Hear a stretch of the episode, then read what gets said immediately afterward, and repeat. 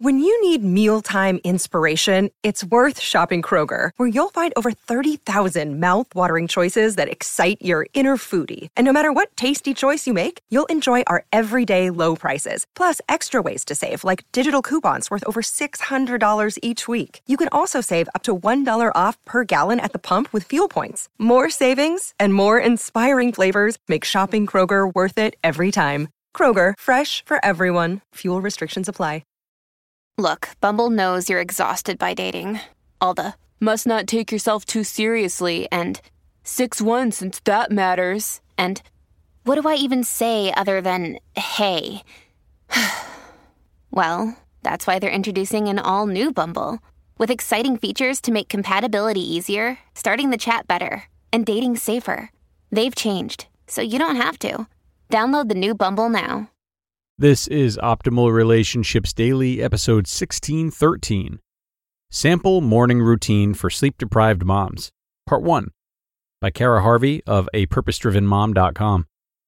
Hello, everybody, and welcome back again to Optimal Relationships Daily. I'm your host and narrator, Greg Audino, and between today and tomorrow, I'll be sharing a longer parenting post with you, courtesy of Kara Harvey, whose work we will be checking back in with. This post shares a sample morning routine for sleep-deprived moms, which I know a lot of parents could use. So let's jump right into part one of this article and start optimizing your life.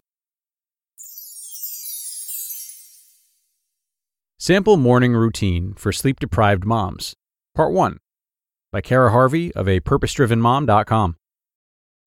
When you're a sleep-deprived mom, it can be hard to make any decisions, let alone what to do for a morning routine. You may feel lost in trying to keep up with your day-to-day demands. You're most likely in a mom brain fog as you navigate your mornings, and you really just have one goal: keep the tiny humans alive. But it doesn't mean that routines don't matter. Routines for moms are important. I've been there, and I can relate. My daughter didn't sleep through the night until she was about 15 months old. I got so much luckier with my son, who started around 5 months old. Having them both on different sleep patterns made me realize how much sleep impacts our well-beings and our homes day to day. Why sleep is important for moms and babies. Obviously, it's key for us to get as much sleep as possible, but we know that doesn't always happen. Yes, my kids still sleep through the night, but their toddler sleep issues still suck my rest. My 3.5-year-old is in a nightmare stage where she wants to sleep in our bed almost every night.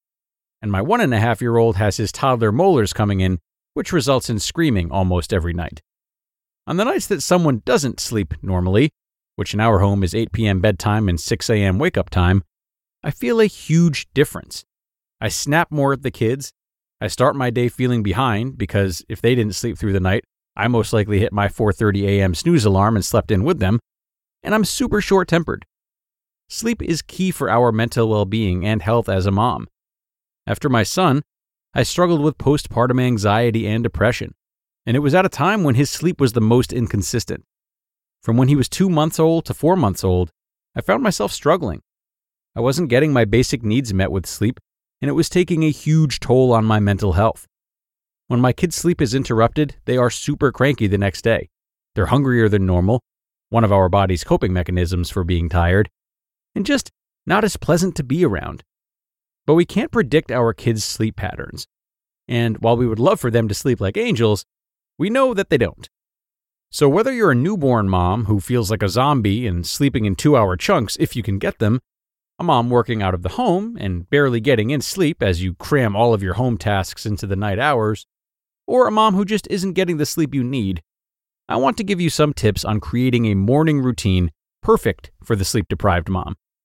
If you need help with your baby sleep, go and grab the book Precious Little Sleep now. It is a lifesaver. Morning Routine Ideas for Sleep-Deprived Moms. Even us tired moms need to have some sort of routine to keep our house going. And while I know you're probably rolling your eyes at me even talking about a routine when you could fall asleep standing up in the shower, trust me when I say that small tasks and habits you can add into your morning will make the rest of the day feel less overwhelming. When I talk about creating a morning routine, note that I don't mean a minute-by-minute schedule that you must always keep to.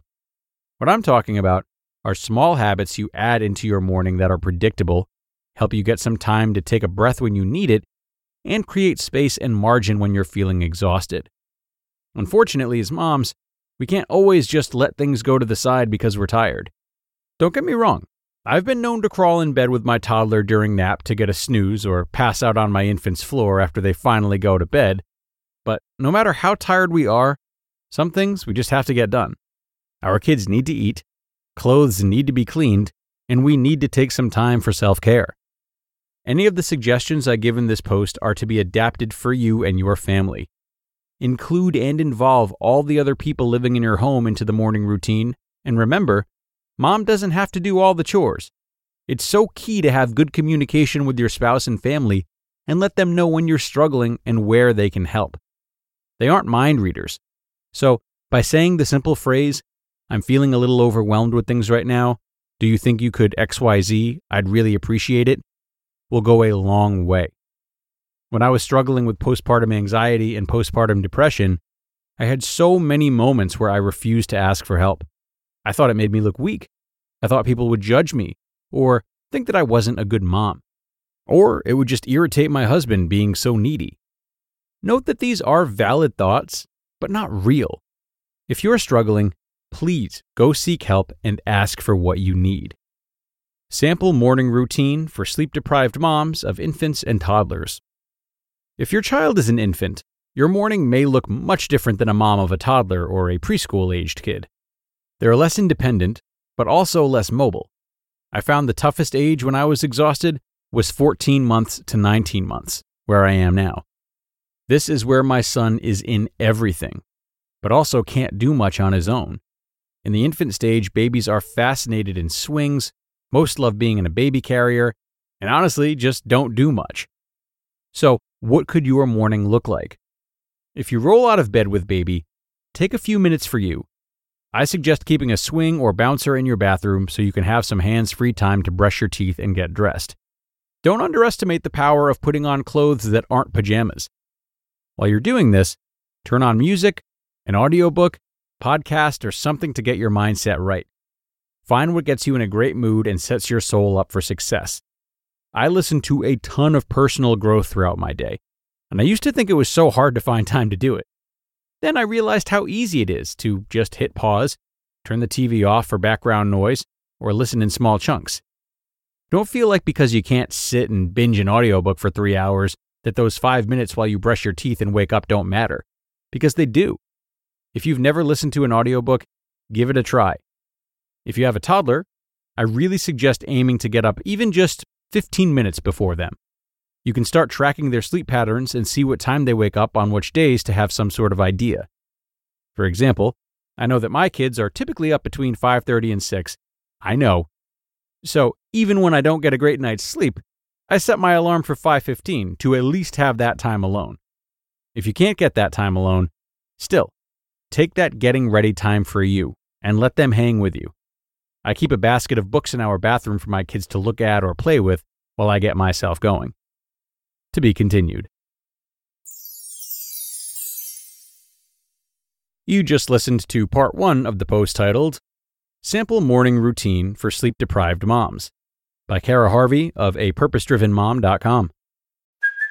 Hey, it's Kaylee Cuoco for Priceline. Ready to go to your happy place for a happy price? Well, why didn't you say so? Just download the Priceline app right now and save up to 60% on hotels. So whether it's Cousin Kevin's Kazoo Concert in Kansas City, go Kevin, or Becky's Bachelorette Bash in Bermuda, you never have to miss a trip ever again. So download the Priceline app today. Your savings are waiting.